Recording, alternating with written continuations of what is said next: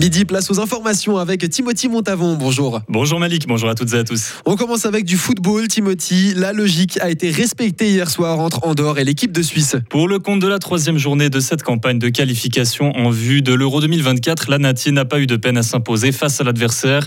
Score final 2 à 1 grâce à des buts de Freuler et Amdouni.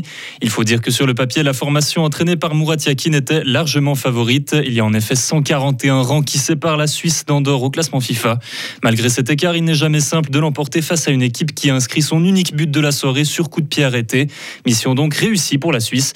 Toutefois, l'équipe n'est pas passée loin de se brûler en jouant avec le feu en Andorre. Denis Zakaria, joueur de la Nati. Mmh, ouais, on a failli. on a failli. Honnêtement, je pense que, que voilà, on a, on a fait une très bonne première mi-temps.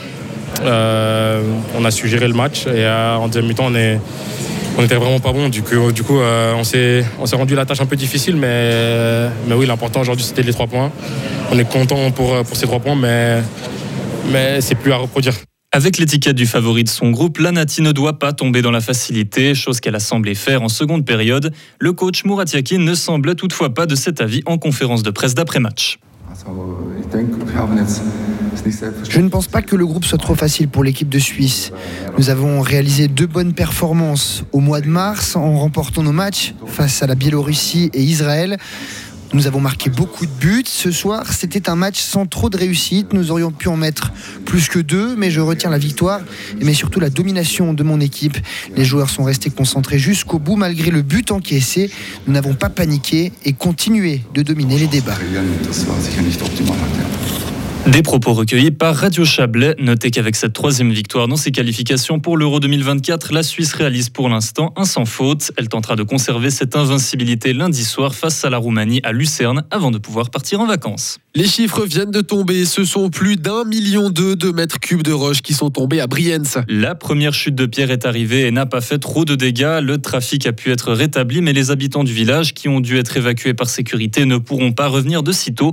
Les masses d'éboulis ne sont pas encore stables, disent les experts. Néanmoins, pas de doute, le village sera à nouveau habitable quand le danger sera écarté.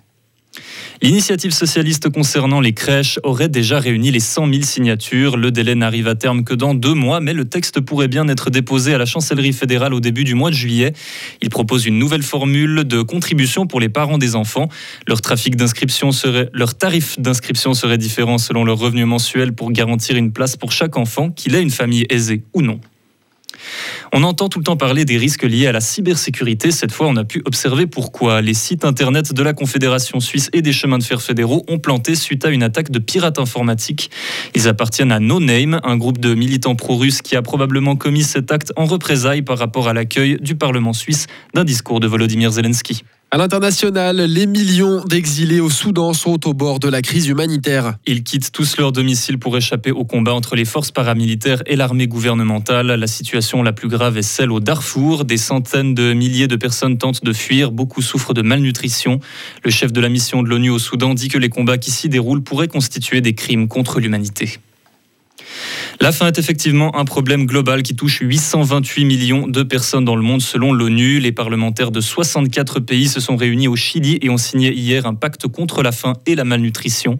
Ce texte est avant tout législatif. Il prévoit de consolider les alliances entre nations. Ainsi, les parlements nationaux se coordonneront mieux et pourront gérer leurs ressources plus efficacement. Des lois pourront aussi être mises en place pour venir en aide aux nécessiteux. On estime que ce sont en moyenne 8500 enfants par jour qui meurent de malnutrition. Une attaque djihadiste a visé une école secondaire en Ouganda cette nuit. Parmi les étudiants, au moins 25 n'ont pas survécu. Beaucoup, d'autres sont dans un état critique à l'hôpital. L'attentat a été revendiqué par des terroristes affiliés au groupe État islamique. Elon Musk l'a annoncé, un premier être humain va bientôt pouvoir être équipé d'implants neuronaux Neuralink. Le principe semble tirer de la science-fiction, implanter une puce dans le cerveau d'un humain pour le relier à un ordinateur. Le but de la démarche est d'aider le corps humain à réutiliser des zones endommagées. Le premier sujet test devrait justement être un homme tétraplégique. À long terme, l'objectif est encore plus ambitieux, associer biologiquement l'homme et la machine. Un projet qui n'en finit pas d'alimenter le débat sur la toute-puissance de la technologie. Retrouvez toute l'info sur frappe et frappe.ch.